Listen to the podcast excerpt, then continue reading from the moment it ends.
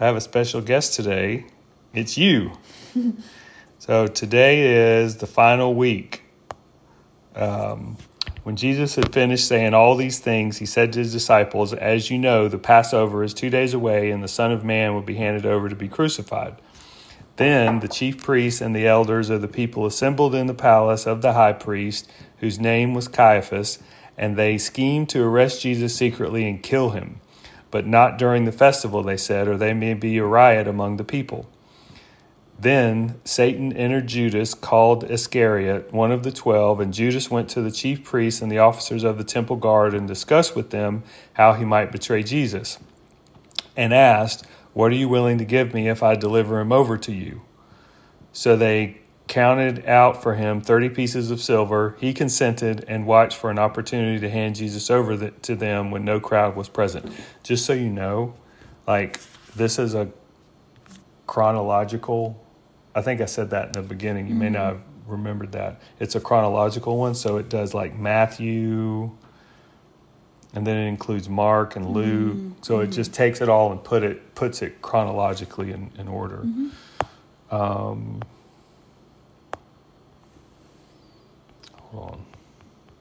I mean, you're not going to listen to this, so it doesn't matter yeah. as much.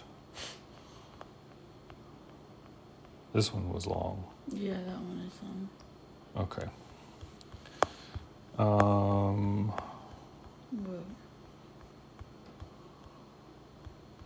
and this is just like explanation, like oh. that that oh, this oh, okay. people explanation. Each day Jesus was teaching at the temple in evening as he went out to spend the night on the hill called the Mount of Olives, and all the people came early in the morning to hear him at the temple.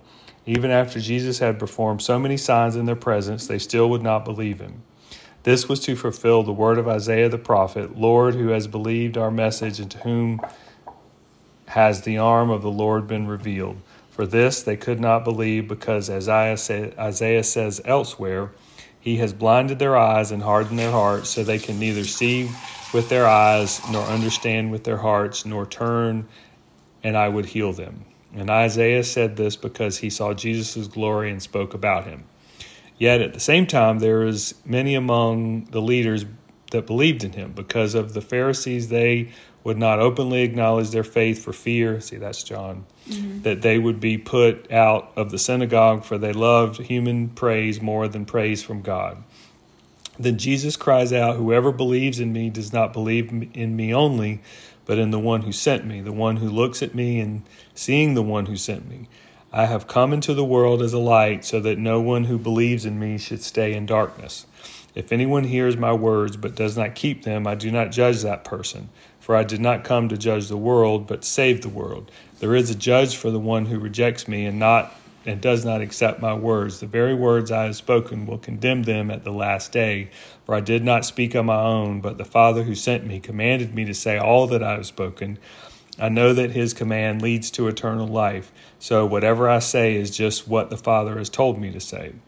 Then came the day of the unleavened bread on which the Passover lamb had been sacrificed. Jesus said to Peter and John, saying, Go and make preparations for us to eat the Passover. Where do you want us to prepare for it? They asked. He replied, As you enter a city, a man carrying a jar of water will meet you. Follow him to the house that he enters and say to the owner of the house, The teacher asks, Where is the guest room?